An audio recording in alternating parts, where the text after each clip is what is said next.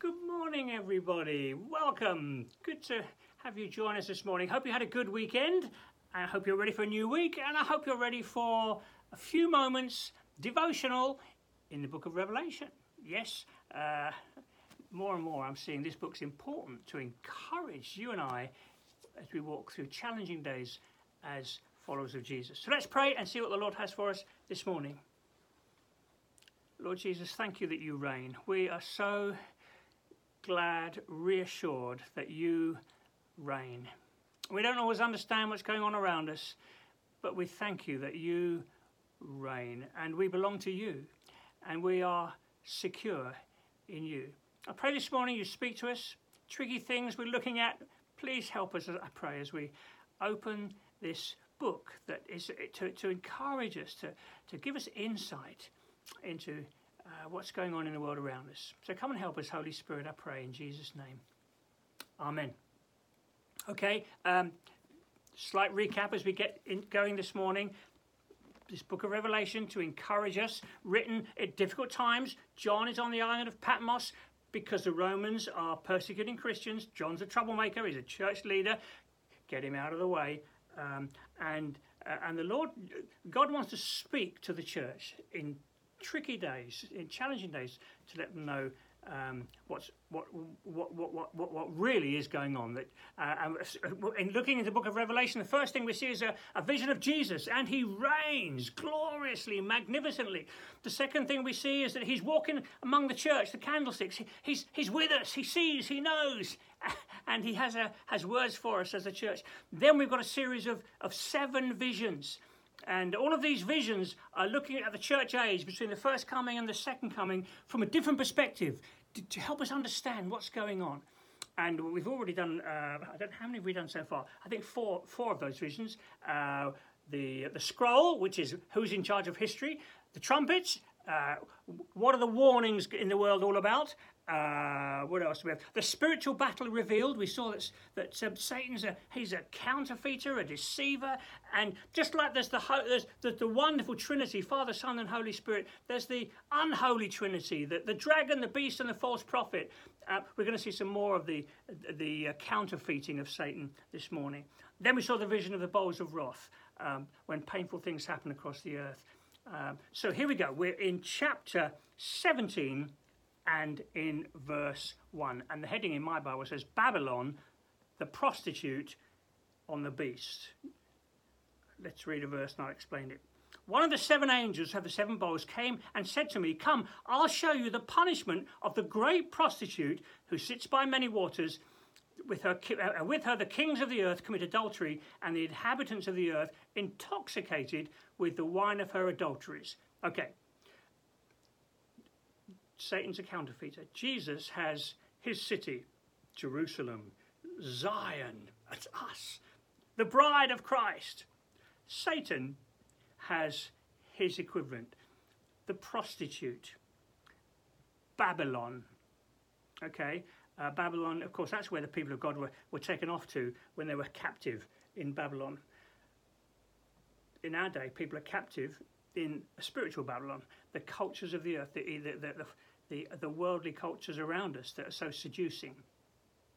So um, that's what this, this, this prophecy is all about. You see, Satan, he'll attack Christians directly, and they were finding that in Rome through persecution, being put to death. But he also attacks them subtly through seductions. That's what the prostitute's all about. And, and you know it's true. People get lured lured into things that end up wrecking them. Christians get drawn away from the Lord by the seductive ways of the culture around them. Okay, so that's what this prostitute's all about luring people to their ruin.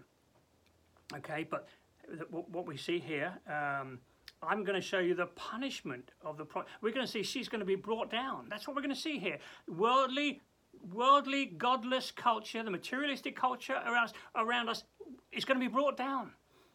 For them, it was Rome. Rome will be brought down, and of course it was, uh, not too long after. The angel carried me away in the spirit into the desert, and there I saw a woman sitting on a scarlet beast covered with blasphemous names and uh, had seven heads and ten horns. Okay, so what that's saying there is that worldly culture is riding on the beast, Satan. You know, we saw that there was the Antichrist, wasn't it? It's the same description that we saw in chapter 13, the beast that came out of the sea, ten horns and seven heads, chapter 13. So, worldly culture is being carried along by, by Satan. And you know it's true. You look around us at the, the just the way people get um, just into all kinds of addictions. Um, some, for some, it's more obvious than others, but people being, people being drawn away by the culture around them. The woman dressed in purple and scarlet, uh, glittering with gold, precious stones, and pearls, mimicking the beauty of the bride of Christ. You read Isaiah 54, speaking about, you know, the, the beauty of Zion. I'll, I'll, make your battlements of, ru- of precious stones and rubies.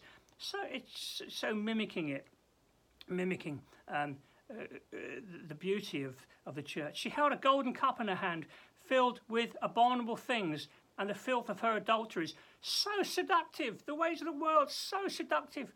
Christians can get drawn in. Oh, God forbid. The name written on her forehead was a mystery Babylon the Great, the mother of prostitutes, the abomination of the earth. I saw that the woman was drunk with the blood of God's holy people.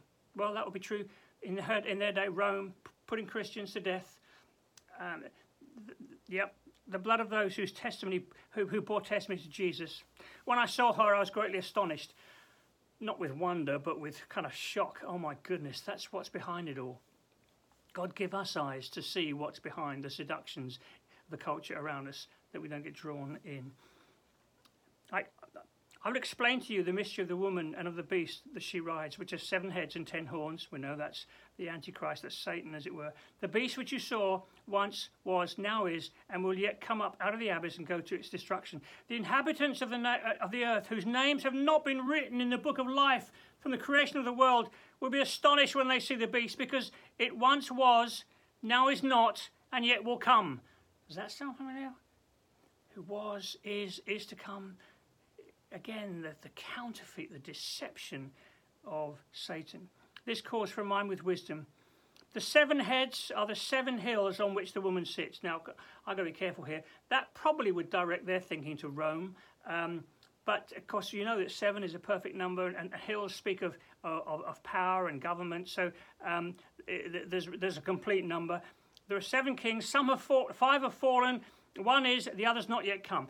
Now, some people could try and tie this down specifically to Rome. Um, was Nero the fifth after Caesar? I don't know. It would have, it would mean something to them uh, in, in, in John's day. Probably would point to Rome, but it also has something for us um, because worldly governments come and go. Um, uh, um, when he, uh, the seventh, when he does come, will remain for a little while. The beast who once was and now is, is not and uh, is an eighth king. He belongs to the seventh and is going to his destruction. I have to say, I'm getting confused here. I don't fully understand what's being said, um, but I'm going to keep reading. It's speaking about earthly power coming to destruction. When they when they come to their completion, they will fall. The ten horns you saw are ten kings who've not yet received a kingdom but for who for one hour will receive authority as kings along with the beasts. As I say, kingdoms that come and go. They have one purpose and will give their power and authority to the beast. Satan working through all uh, worldly um, uh, worldly culture and authorities. They will wage war against the Lamb, but the Lamb will triumph over them because he is the Lord of lords and the King of kings, and with him will be his called, chosen, and faithful followers. Now I'm going to stop there because it's been quite a heavy going one this morning, hasn't it? Headlines Worldly culture around us is inspired by Satan, and it's seductive. Sometimes it's head on and it's putting Christians to death, it's martyring them and so on. Other times, it's seductive, drawing them away. Babylon, worldly culture. Either way, Lord, give us eyes to see that we will live for the Lamb who was slain for us and is risen and will one day reign sovereign over all things. Lord Jesus, it's been tough reading this morning, but Lord, we want to keep our eyes on you. Lord, I pray that when challenges come, we'll stand firm. When uh, the enemy tries to lure us away, tempt us away, Lord, Lord, I pray, give us eyes to see what's going on, that we will walk well with you. Lord, we pray for one another. Keep us in these, uh, these challenging days, that we will walk worthy of you in all that we do, see, and say, because we want to live for your glory. Go with us now today, I pray. In Jesus' name I ask it. Amen. Well, bless you for sticking with us. Um, sobering things this morning, more beautiful things tomorrow, I trust. Uh, so do join us tomorrow. Have a good day.